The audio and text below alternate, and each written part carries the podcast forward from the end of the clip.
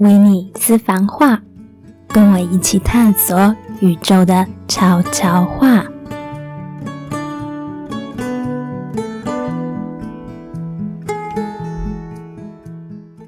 Hello， 大家好。这一集节目呢，会跟过去以往有很大的不同，我做了一个全新不同的尝试。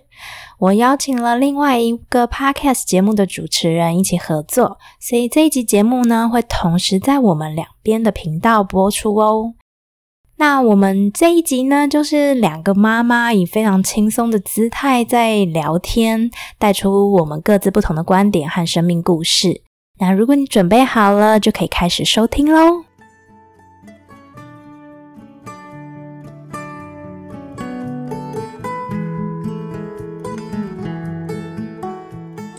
今天这一集节目比较特别，我们邀请到了 Winnie 来做联合的访谈。所谓联合访谈呢，也就是说这一集的单集不管是在我这边还是在 Winnie 的节目上面都可以听得到哦。那我们首先呢，会先分享一下彼此的故事，然后还有我们做 podcast 对我们来说到底有什么样的意义。那我们欢迎 Winnie 咯。 Hello， 大家好，我是 Winnie。 你要介绍一下你的节目啊？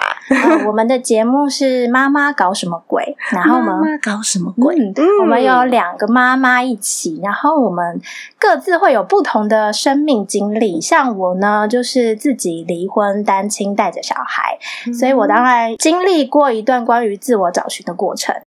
我另外一个搭档朋友呢，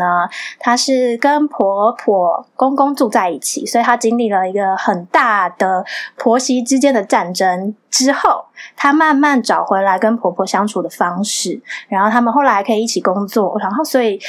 中间就是经历很多过程，然后我们共同就是在追寻自己的过程当中，探索自我的过程当中，慢慢找回我们可以面对外界的力量，那些内在的力量。哦，所以你们的节目比较像是妈妈的心灵探索这个类型，对吧？但是比起妈妈，我觉得是妈妈只是其中一个身份、只是我们正好都是妈妈，对，大家都是斜杠的多元身份。其实 Winnie 很厉害，你会的东西很多耶，我看你的那个简介上面超厉害的，又会人类图啊，还有什么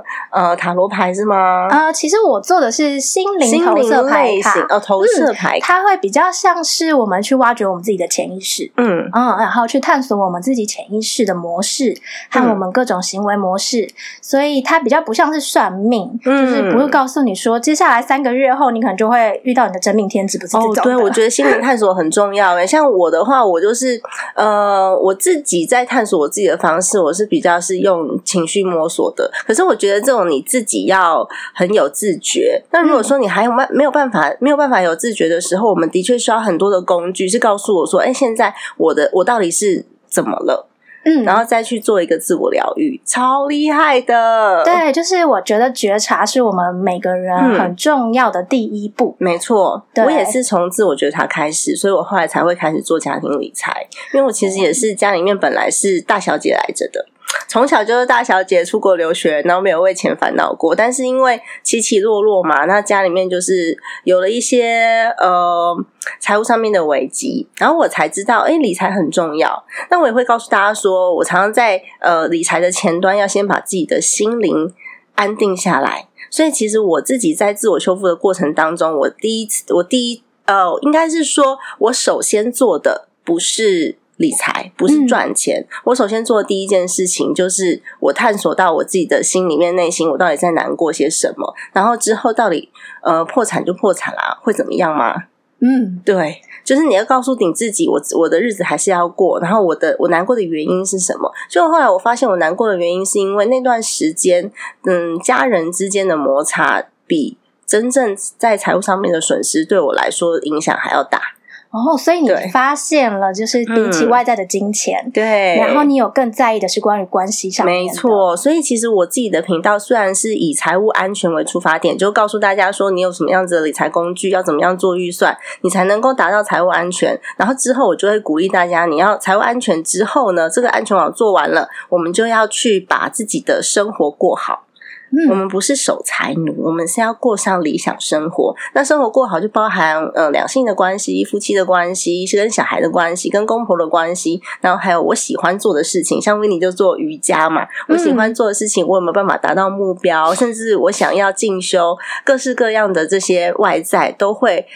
去建构我们的理想生活样态。所以其实我的频道谈的范围还蛮广的，但是以财务安全为出发点。对，因为你的因为我那时候听到你的节目，就是你在讲的是我还蛮认同的是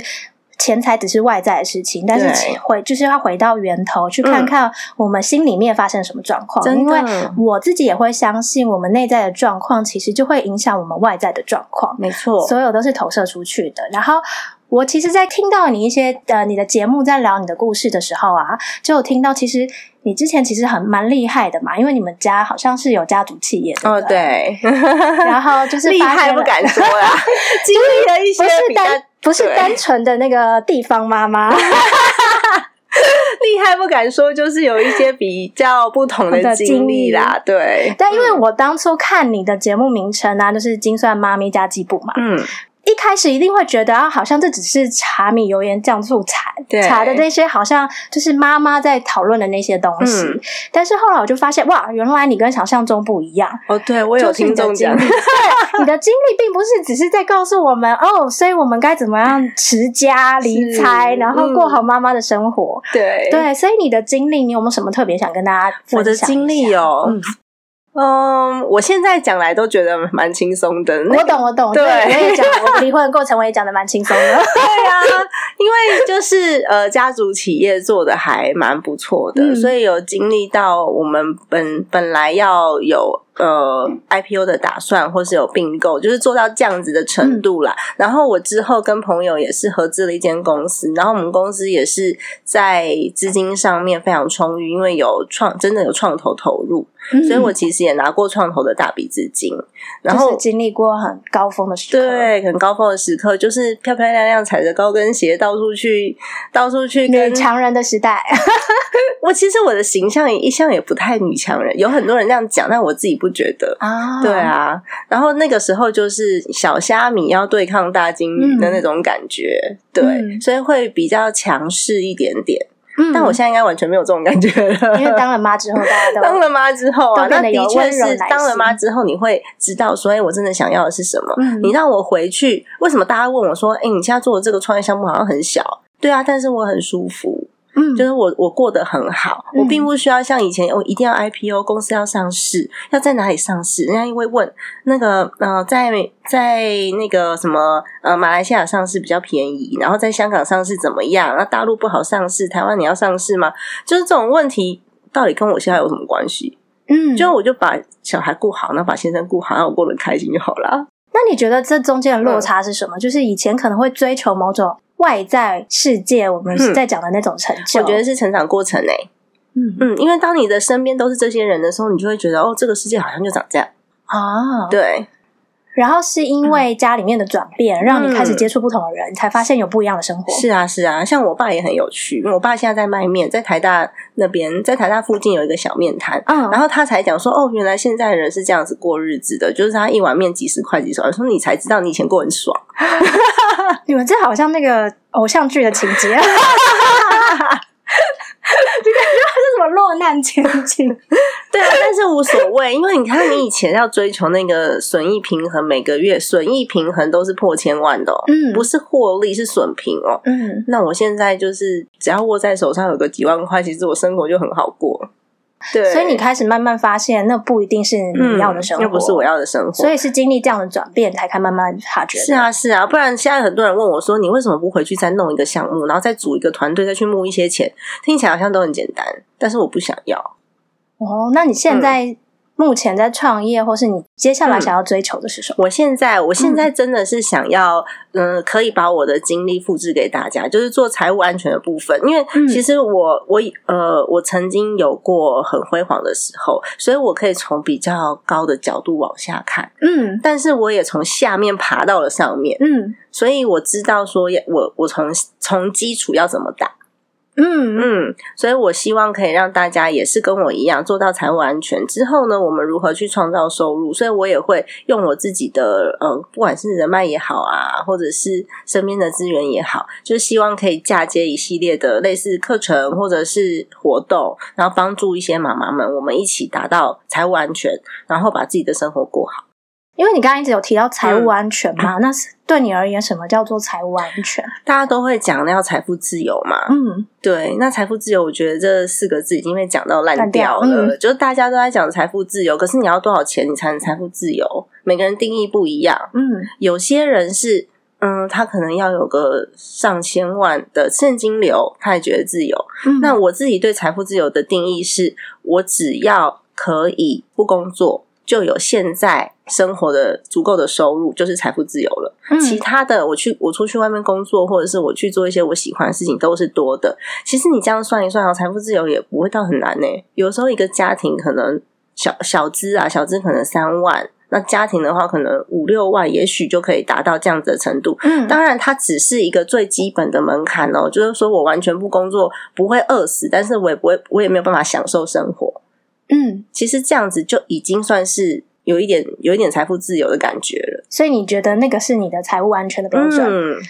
所以你想要达到财务安全是指我可以尽情的去做我想做的事情，然后我不需要担心金钱这个部分。对，这是我自己所谓的我自己的期待。那当然还有一些就家庭责任也是啊，有蛮多家庭责任是一般小资族群一个人不需要承担的，例如说孩子，你也有孩子你就知道，或者是公公婆婆，那长辈会生病啊，或者是我们家里面教育经费要怎么规划啊，这种也都是财务安全网其中一个，就是未来的 forecast 目标，所以我要知道说我每一个目标都可以达成的时候，我心里面就会安定。可是我如果不知道我要赚多少钱才能达到这些目标的话，我心里面就会一直很慌张想要去追求金钱。你讲到这个我就会想到，就是其实这几年我接触非常多身心灵的疗愈嘛，不论是瑜伽或是身心灵，其实我们都会提到脉轮，我不知道你们听过，那脉轮就是我们身体当中能量汇集的点，那我们通常一般而言，当然有其他说法，但大部分人而言都会说我们身体有7个脉轮，那最重要的一个脉轮呢是在我们最底层的，叫做海底轮，它其实就是我们人体的地基，就好像是打地基一样，我们要打稳，对对对，好，所以海底轮在讲的是，如果我们海底轮没有达到平衡的状态的时候，我们可能就会没有安全感，或是很执着于外在的物质世界，我们可能也未必会跟身体有足够的连接，所以海底轮是一个我们很重要的地基，是关于安全稳定。然后所以在这个我就觉得很有趣，这几年我就体验不同的东西，因为事实上呢，我自己的经历，我以前做过彩妆专柜，做过新密，然后因为我自己是学商的，所以其实我前夫以前有开过公司，然后我也是去帮他就是做就是财务的部分，就是这样财务的部分，然后所以我觉得我自己做过那么多，然后我以前也会，尤其是当我要协助我前夫的时候，你会把所有的焦点都投注在外在世界，然后那个钱的安全感好像就很没有，我好像要拥有多少然后我才会有安全感。是啊是啊，对，然后尤其是你算不出来的时候更没有安全感，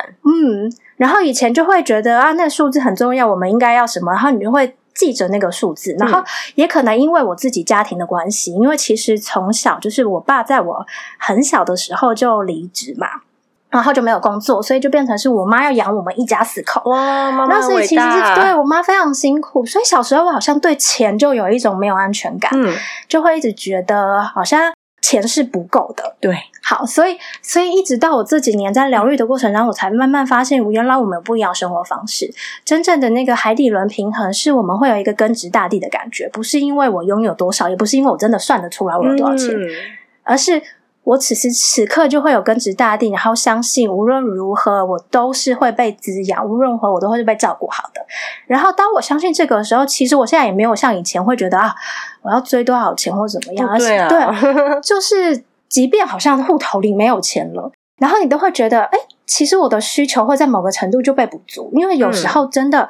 我们要满足我们的需要不是在金钱，因为我们的钱其实就是用来支持我们需要的生活，对，来交换我们想要的物质而已，金钱只是一个交换品，所以有时候比如说别人煮一顿饭给我们吃，那其实就是我们的丰盛嘛。是，对，那已经有饭吃了，不用用钱去交换了。对，所以其实金钱的目的是这个。然后，所以我就会慢慢发现啊，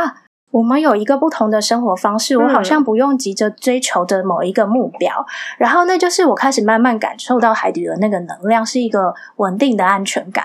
而不再只是因为好像我户头里要有多少钱我才有安全感。没错，对。但是其实一般人，像我们这种一般人，我户头里面的钱还是很有安全感的。像我自己因为也经历过比较重大的金钱挫折，所以我自己的金钱的安全界限就会拉得比较长。对，这其实跟过去的这个经验还是有一些关系。对，但是我觉得你刚刚讲的那个，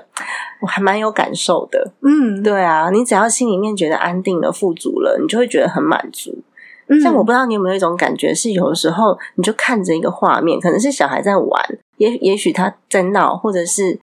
爸爸抱着小孩，我的父亲抱着小孩，你会有一种幸福到哭的感觉。或者我其实现在连比如说走路去接我女儿路上，我看到太阳出来那个夕阳，我都觉得啊，好感动。对，这就是丰盛。我那一刻就已经觉得那个是丰盛了。我想说奇怪，为什么我怎么这么想哭？我觉得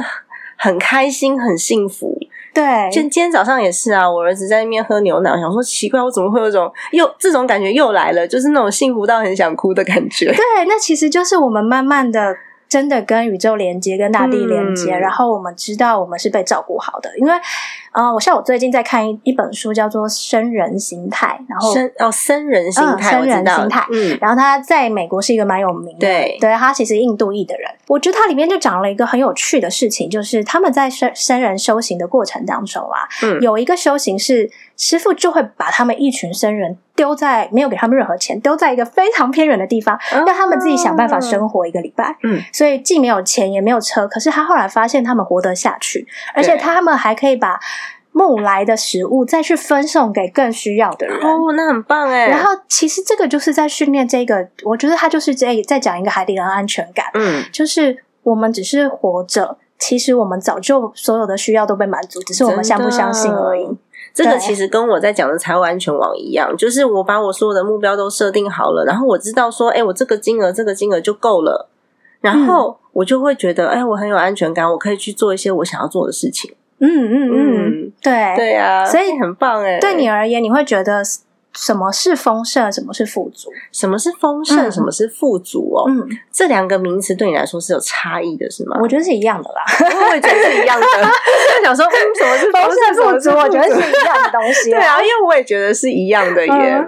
我觉得我只要每天可以就是家人在身边，然后过得开开心心，我想要吃的东西吃得到，我所谓，然后想要让孩子去上学，我至少我付得起学费，这种就是富足了。我所谓的丰盛跟富足，这在于选择权，就例如说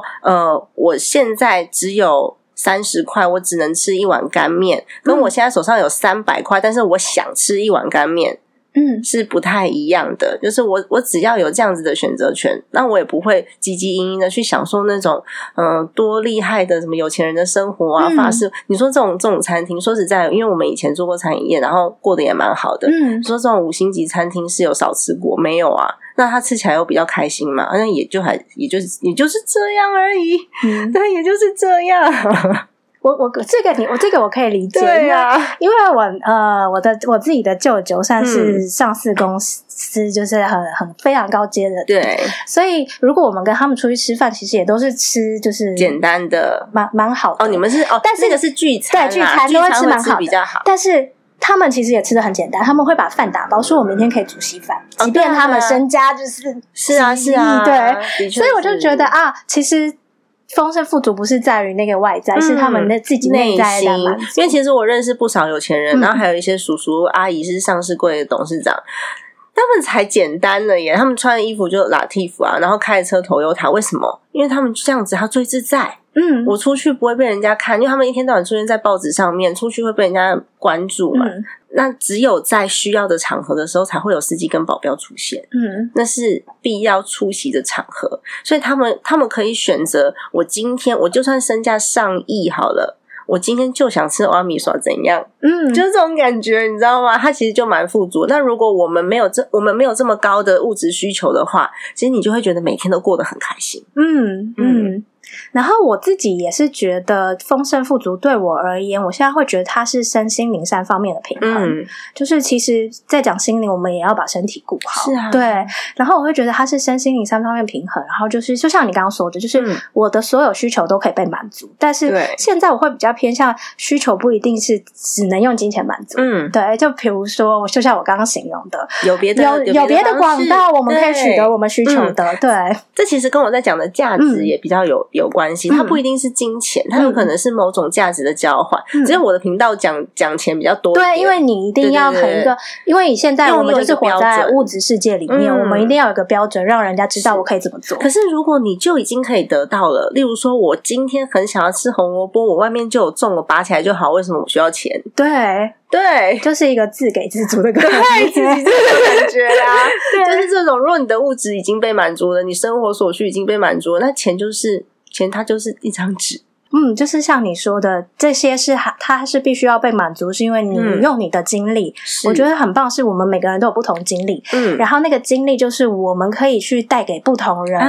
的礼物，对，就像我会觉得啊，我慢慢重新找回什么叫做过上我自己真正想要过的生活，然后我从在婚姻当中，从以前外在的标准想要当个好妈妈、好太太、好什么，然后变成我开始知道原来离婚的过程是要给我礼物，告诉我我不只是这样，我不能牺牲自己去成就别人，然后我觉得我可以活出我自己的样子，然后我的经历我觉得我可以帮助更多人去找回内在的力量。没错，我觉得我的经历也是差不多这样，因为经历的那一段比较灰暗的时间，我就发现我好像真的也还不错，因为其实我以前是一个很没有自信的人哦，我的那个即便是一个对很好的生活，对，即便是很好的生活可是你知道为什么没有自信吗？我的自信外表是坚强装出来的，并不是来自内在，但是我现在是来自内在的自信啊。我懂，因为以前我也是，我觉得以前人家也会可能会觉得啊，我好像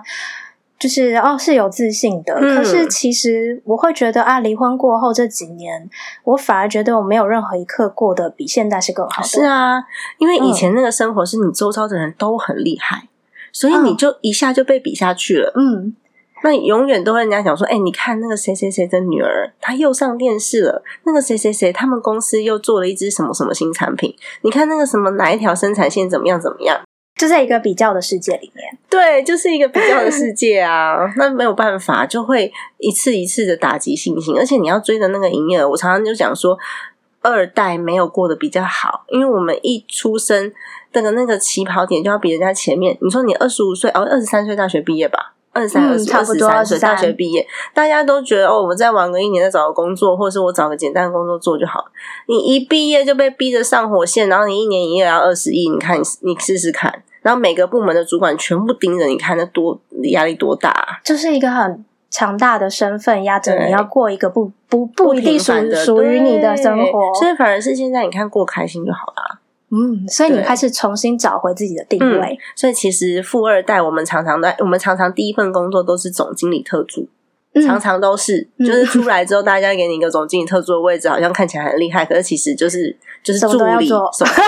助理然后我们自己在聚餐的时候，我们都说这个位置叫做总是特别无助对，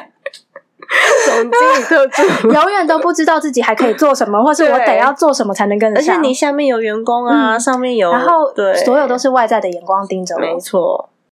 那如果现在摆脱这些外界的眼光，你觉得那些自信是从哪里找来的？你说我现在吗？你说你现在会有更从内在的自信。我现在的自信是来自于我其实我做了 podcast 之后，我反而更有自信了，因为我发现我的经历真的可以帮助到非常多的人，但是那是我以前不知道的事，我不知道我有这个能力，而且我也不知道我这些经历是有价值的。但是现在我知道了，所以我就越做越开心。所以自信是来自于我们愿意利他和付出，对不对？因为我之前有所贡献，我最近这几年也非常有感，是如果我们只做自己开心快乐的事情，可是我们在内在其实会少了一种满足感，会有点空虚。对，可是如果我们可以用不同的角度出发，是看看我可以协助到别人什么，我可以有利于他人的是什么的时候，其实会发现哇，内在的那个满足和自信是油然而生的。是的。我这几年真的发现很开心，所以我会一直不断的，像我之前也有在节目里面分享过，我觉得利他真的是我们生活中很重要的关键。因为你有能力的人才有办法利他。可是我觉得每个人其实都有能力。我说的能力是你自己要觉得你有能力。对，但是对我刚刚就要讲，如果你自己内心觉得你是匮乏的，你就会很应该是说很吝啬于给予。对，但是不管是任何人，即便是路边的乞丐好了，就像你刚刚讲的，什么都没有了，还是可以分一半给对方啊，那就是一种能力。对，所以如果你心里面是富足的，你就会觉得你有能力；你心里面是匮乏的时候呢，我们就没有办法给予。对，所以这就是我觉得我会想要开始做很多就是跟心灵相关的工作，就是这样。因为我觉得每个人都有能力，就像我刚刚就是还没讲完那句话就被你讲抢走了。就是很多人，因为我自己遇到很多个案，我就发现是很多人都不相信我自己真的能够做到，我自己有什么，所以我才会觉得我想做的事情是帮助每个人去找回和看见自己有的力量，因为我们每个人内在一定都有力量。那当我们每个人都可以找回自己力量，然后把自己生活过好的时候，我觉得这个社会其实就会少了很多纷争。是啊，因为我们就不会那么焦点向外想要去挑剔别人。因为如果每个人都利他的话，那的确就会减少很多纷争。我觉得还不一定要利他，只要我们愿意过好自己的生活，我们把自己活得好，对，其实我们就已经不太会去挑剔别人了。因为这几年我就发现，如果我们把自己过好，然后我们爱自己，照顾好自己，其实我们不会挑剔别人。我们挑剔别人的原因都是因为我们在他身上看见我们自己的不足。没错，对。所以我觉得这是很重要的事情。好，然后我自己在听你的节目的我当然没有全部听完，因为你节目真的太厉害，太多集了，130集了。我觉得太厉害了，然后我没有办法全部听完。没关系，我前面几集录的也很烂。我反而是前面几集一开始还有听到真的然后后面比较轻松了啦。好，然后我觉得很有趣，就是我发现其实我们两个，我就觉得可能你在讲的过去我可以理解，但现在我们两个真的好像有点不一样，是我没有那么会把自己安排的这么满，或是很目标导向，因为我会发现我一定要留给自己时间空间，我要让我自己身心灵都是达到平衡的。然后我发现你是非常积极，然后非常认真的，然后我就觉得我就在想，那你要用什么方式可以放松自己？我觉得跟个性有关系耶，跟个性还有现在你家里面还有多少责任有关。因为我还有我公公婆婆、爸爸妈妈，再加上我儿子，然后我们现在也没有房子，因为房子法拍掉了嘛，所以其实我自己会想要把大家的生活都维持好，就需要基本盘就比较比人家还要大的。我需要的基本盘就比人家还要大，所以我会更努力，但是我还是会有时间是让自己放松的。像我的 schedule 里面就必须要安排我自己的时间，然后还有一旦我觉得我最近的压力比较大的时候，其实我也会静坐。我非常喜欢精油，我就会放一个我喜欢比较稳定心灵的。但我精油我没有很了解，但是我喜欢那种比较沉静的味道。没关系，因为每个人喜欢的味道，他会让自己放松的味道本来就不一样。对，然后我就开始静静的坐下来，然后去沉浸我自己，说我现在到底发生什么事了。我会开始自我探索，我到底发生什么事了，然后还有什么地方是可以需要被改变的。所以你放松自己的方式也不是什么去逛街购物 shopping 或是去按摩什么。shopping 是完全没有吸引力。按摩会啦，按摩有时候背很酸什么的，因为我现在物质欲望真的太低了，你知道吗？我就没有什么吸引力啊，我宁可把那个钱拿去捐尿布，因为我现在有在帮助那个寄养家庭嘛，所以我宁可我买2-3包尿布，就买2罐奶粉寄过去，都比我去逛街来的舒压。对，所以其实我现在逛街，我真的每次经过百货公司想说好久没来了，以前都会搜狗什么嘛，那我现在经过我就晃过去，因为我真的觉得走进去。而且你有觉得当妈之后真的很懒得逛街吗？对，什么东西不懒，赶快要需要什么立刻下单然后送来，这样比较快。对，我全部都是网络购物。我也真的好讨厌，我现在也真的好讨厌去逛街，我觉得好浪费时间。是啊所以你自己透过放松的方式，其实也是关于自我探索，认识自己。我觉得自我探索很放松。然后再来是有的时候，我觉得我这一阵子很缺乏运动的时候，我就会去跳 Switch。对，这个蛮好玩的。运动是一个方式，因为其实我之前没有什么运动习惯，所以我要刻意培养的话，会先从这种有趣的东西开始。但我最近也开始刻意的在培养我的运动习惯，因为我最近在做一个 DGI 饮食嘛。因为后来我发现越来越多报道来找我，然后什么自由时报啊、前杂志啊，然后中国信托啊、星光人寿啊，最近还有华南银行，反正就是各式各样来找我合作，他们都要拍我的照片呢，我觉得好可怕。然后上次看了一个那个永庆房屋哭的那个影片，然后想说天哪，现在可以修图啊？没有，他们才不会帮你修。想说那我你修好给他，然后在当场拍的，没办法。影片我想说这么胖的人是谁啊？所以我后来我就真的很努力，然后我现在吃的很健康，也有在运动，我就瘦了快4公斤了。哇，真的，对，忍不住。Yeah! 我觉得运动是一个很好的舒压方式。是啊，是啊，因为你知道我这几年我研究身心灵，但我就会对脑科学非常有兴趣，所以我就会研究静坐，因为我自己静坐了3-4年嘛，然后我就会研究静坐跟脑波的相关的影响，然后或者是比如说运动，其实就会产生我们脑中很多的激素嘛，比如说脑内啡啊、血清素，这些都是帮助我们放松和感觉快乐的激素，所以它真的就是我觉得它是一个非常好的放松和是啊，让我们重新认识自己的方式。对，我很喜欢流汗欸，但是我不喜欢很喘，肺活量不够。但流汗我觉得还蛮爽的。那就是在不喘的状况下流汗，好像有点难。瑜伽呀，瑜伽其实会流非常多汗，但是不会那么喘。对，但是我觉得，我反而觉得，就像你刚刚讲的，我自己也是很，我每天其实都会静坐冥想嘛，然后运动我也觉得它是一个自我探索的方式。是啊，是啊，就是。很多人会说运动是好像运动可以让你遇见更好的自己，好像我们都是为了什么外在的目标身材才去做，可是我自己一开始我当然也是啊，就是生完小孩太可怕了，哦天哪，生完小孩太可怕了，然后就觉得啊，好啊，那我以前不会踏进健身房，我瑜伽一直有做，但我绝对不会去健身房，然后我就觉得好，那我还是要去健身房去一下，然后一开始我也觉得是要命，到底为什么要来这个地方折磨自己，但后来我就发现在运动过程当中我不断在跟我自己对话，我不断看见我的每一个念头，是，然后就是觉察我每一个念头，在我想要放弃的时候，我通常告诉我自己什么我如果可以坚持下去的时候，通常我在内在又是怎么跟自己对话的，然后我就发现哇，原来运动是一个认识我自己的过程哦，但是这有一个大前提哦，就是你要静得下来，可以活在当下，去感受你的身体。像有些人运动就是我想赶快做完，然后我等一下要去做其他的事情，你的脑袋通通不在你当下，他不注意，你没有注意你自己的肢体在放松的状态的时候是察觉不到的。那没错，所以就是这也是为什么我觉得我会一直分享很多我自己的历程，然后是让大家知道为什么活在当下是很重要的。是，对。我现在也是练习活在当下，因为我以前的脑袋永远都在未来嘛，你知道所谓什么什么企业家什么什么，我懂，那一定是未来的规划很多很多很多，但是我脑袋永远都在未来，我都不在现在，那我现在就想要好好的去感受我现在每一个当下，不然的话我会发现时间过了，可能孩子也长大了，然后我自己好像没获得什么，永远都在烦恼未来的事情，所以活在当下很重要。所以我刚才讲，你运动的时候不要去想着我等一下还有一通电话要打，我还有多少客户没有回复，一直想，那你没有办法察觉你的身体有任何的感受。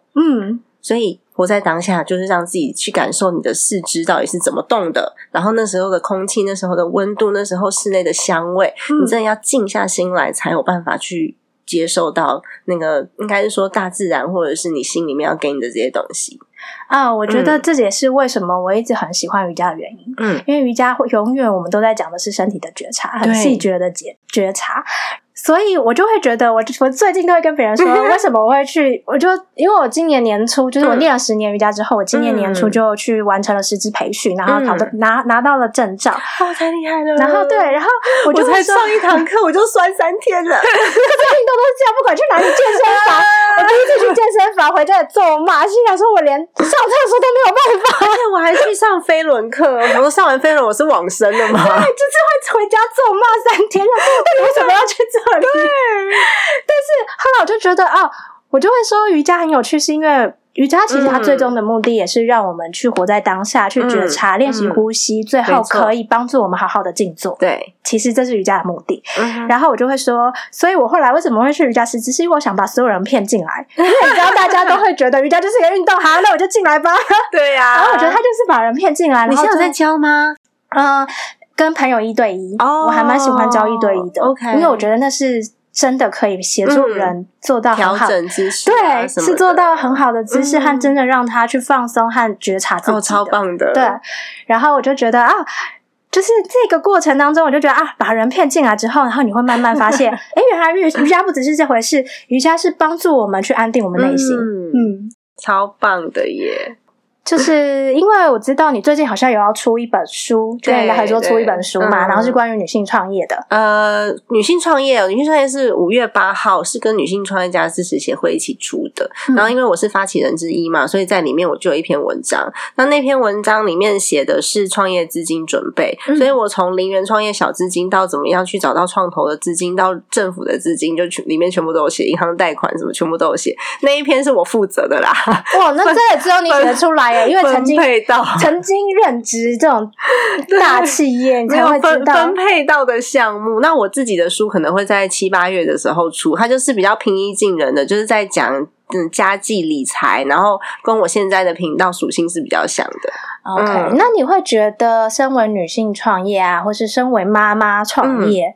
它反而有的优势是什么？因为我觉得一般人会觉得因为我自己身边也会很多妈妈嘛，对，然后一般人都会觉得妈妈好像就是一个阻碍，我觉得很多人的心里面有这样，会觉得因为我是妈妈我要照顾小孩，或是因为怎么样，所以它反而变成我可以创业，或是我可以活出我自己，或是我想做我自己的事的阻碍。但是我在这里反而比较想要聊聊，就是那反过来说，什么是我们身为妈妈的优势？身为妈妈的优势，我觉得妈妈非常强的就是时间分配。你觉不觉得？觉得，因为这也是我的答案。对，时间分配真的很重要，因为我们在女性创业家支持协会里面，大部分的会员都是妈妈创业，他们的企业不见得小，有可能都也有一些营业额1000万的都有，因为我们是属于中小型企业的团体嘛。那妈妈创业的话，大家都很厉害，你知道我们开会的时间就是大概在早上9:30送完小孩去学校之后，然后到下午3点之间。那边要开完所有的会议，然后所有的活动在那个时间进行完成。为什么？因为大家都要去接小孩。对，有3点半要去接小孩了。我理解，但他们有很多都是带着一台电脑，甚至有些妈妈为了小朋友有些念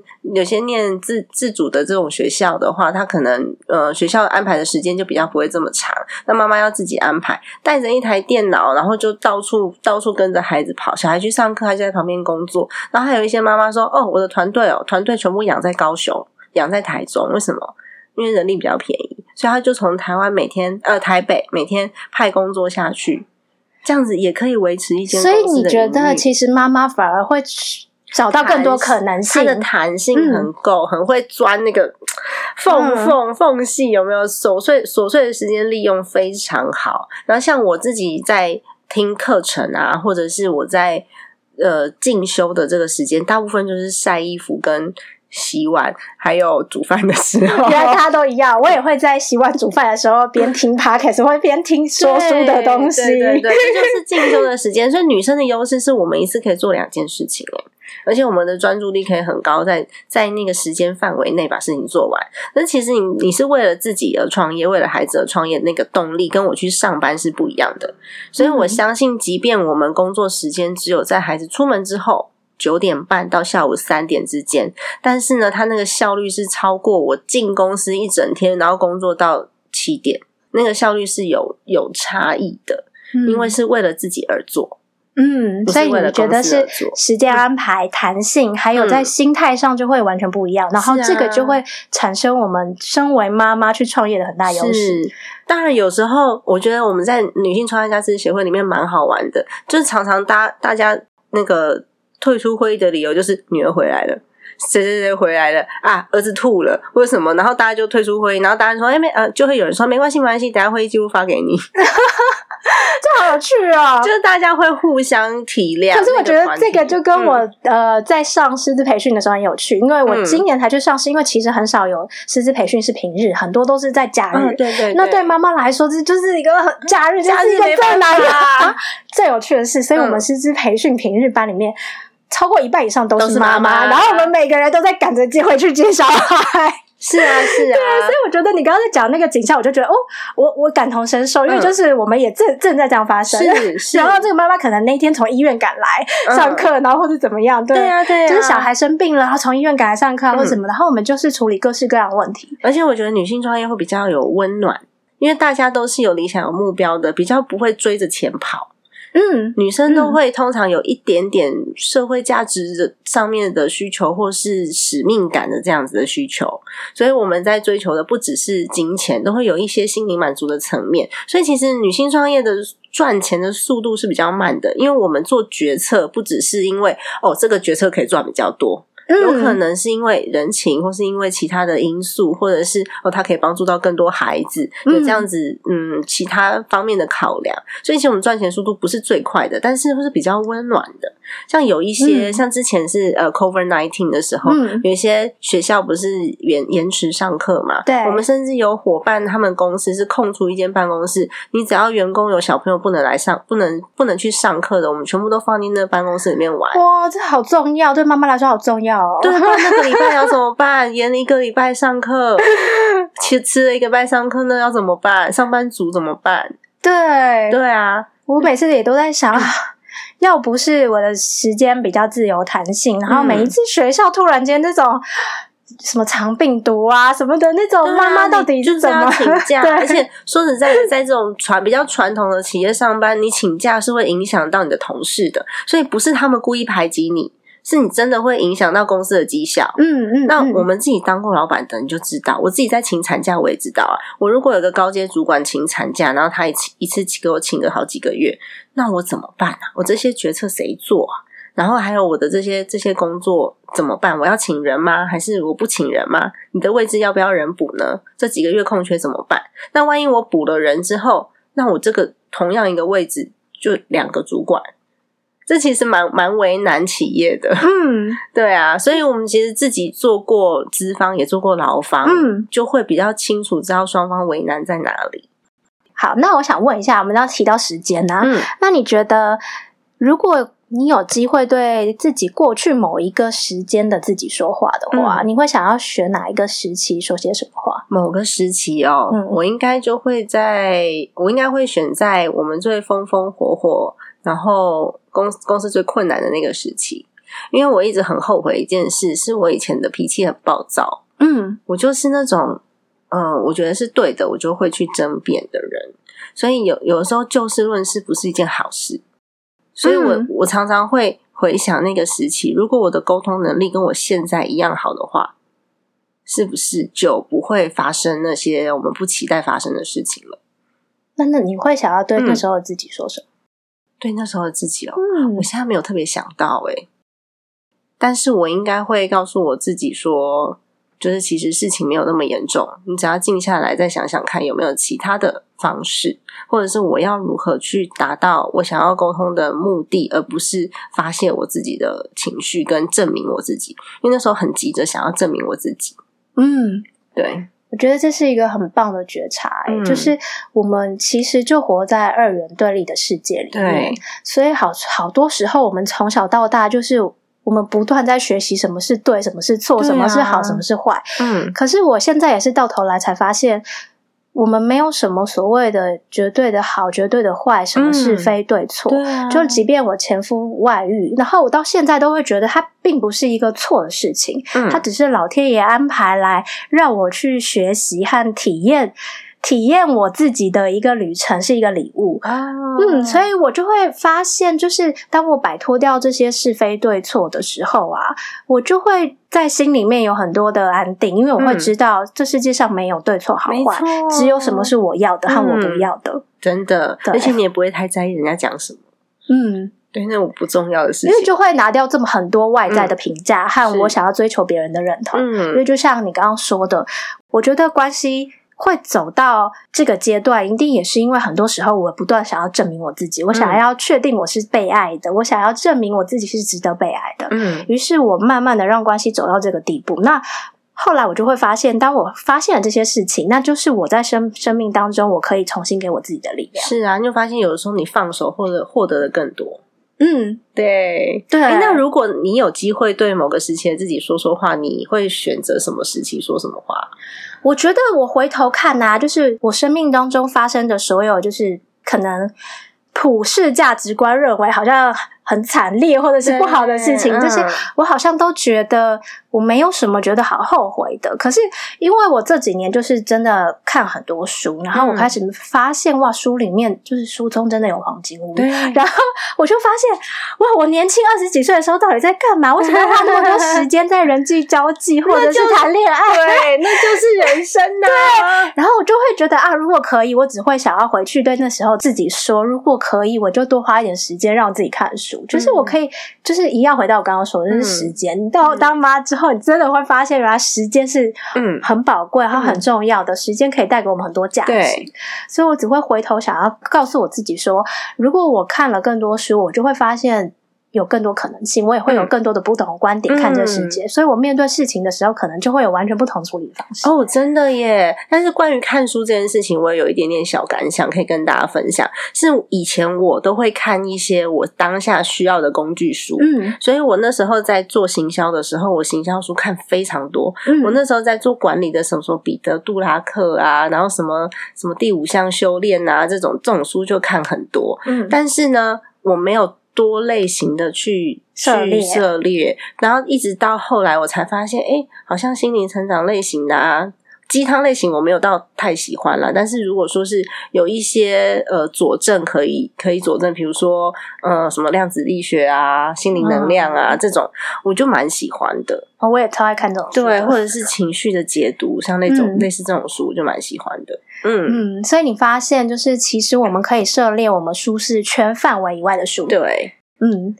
对，因为我自己是还蛮爱看这种心灵类的书，但我后来也发现好像不能这样，所以我就会看一些比如说商业管理啊，行销，即便我学商的但我真的没有很爱看那些东西。对，就你还是要平衡。像那时候出版社在看我的稿子的时候，就觉得我每一篇写的都好像教科书对，就希望我的文笔多一点温度嘛，多一点温度。所以那时候出版社就寄一大堆书给我，全部都是那种我不会看的鸡汤那你看完有没有觉得算了，看2本就是算了对，就觉得要平衡，对OK。 那为什么大家会喜欢，是因为它有疗愈的功能，即便它不是我需要的，但是它的确是有疗愈的功能，那大家喜欢。而且你这样子的笔触，这样子的文笔，大家看得下去才会对人家有帮助啊，如果看不下去的话就一点帮助都没有。对，所以我觉得就是我们可以看很多不同的书，然后书中是真的有很多很多我们可以挖到宝藏。因为我后来就发现，我其实上了很多身心灵类的课嘛，就发现有时候回头看书才发现这些东西书里面都有啊，那我为什么要花这么多钱去上课呢？可是有的时候你看书的时候没有体悟你上课的时候是因为团体的关系，然后再加上老师阐述他自己的观点，会让你瞬间知道书里面那句话原来写的是这个意思啊。所以我觉得上课还是有用。对啊，当然我觉得上课还是有它必要，不然我也不会去上课。只是我会觉得，如果我一开始有些人不知道可以怎么开始的时候，我真的觉得看书是一个很好的媒介，让你可以有一个不同的观点和不同的视野，去找到一些新的可能，然后你就可以再去透过上课更深入。没错，或者是你可以先上课，因为有些人是我看的书我看了100遍我都没有感觉的。就像以前我们在没有经历的时候，像我自己也是管理学院毕业的嘛，我们在念企管的时候我哪有什么感觉啊，因为没有所经历啊。可是你当你自己在企业里面的时候，你就会知道说彼得·杜拉克真的是圣经啊就是那我念了这么久会计啊，念什么企业管理啊，我真的不觉得这到底在干嘛就看不懂，因为你跟你现在没有连结。所以如果说你上了课再回头去看书，或许你会比较理解书中到底想要阐述些什么。好，那如果我们需要找到 Sandy to 的话呢，我们可以去哪里找到你？你在 Pocket 上面打精算妈咪的家计部就可以找到我了。然后我自己在 Facebook 上面有一个粉丝团，也叫做精算妈咪的家计部，然后有一个社团叫做精算妈咪存钱社。IG 也可以找到，但是我没有什么在管 IG， 因为你知道我是上一代的人Facebook 用的比较多。我也是。对，然后 IG 的话你打 Sandy to Family 就找得到了。所以我在里面你会分享一些什么东西？你说在我的社团吗？在我的社团里面，大家也会真的是讨论一些柴米油盐酱醋茶的事情，然后怎么省钱也会讲一点点。但是因为我自己的听众类型就是省钱的需求没有那么高，所以那个讨论度会稍微比较低一点。那有的时候像总经也会讨论啊，最近汇率的问题啊，或是投资工具啊也会讨论，或者是我们要怎么样去计算自己的资产负债啊，这些也会讨论。然后一直到讨论到干洗要怎么样比较省钱。对，这个好精细啊！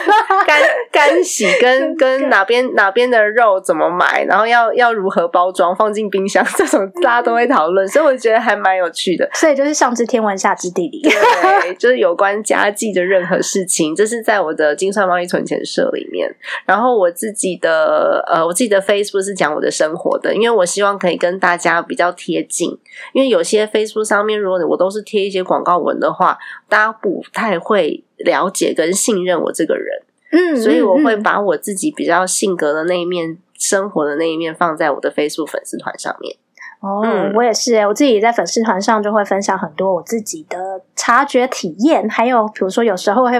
分享跟我女儿之间发生的事情。对呀，那我们要去哪里找到你呢？如果要找到我的话呢，可以搜寻就是我的粉丝专页叫做 Winnie 与不完美的私密对话。然后其实是因为我后来发现，我想要真正分享给大家的不是关于我们要呈现多完美的自己，而是我们可以接纳那个不完美的自己，然后我觉得那是非常有力量的。OK，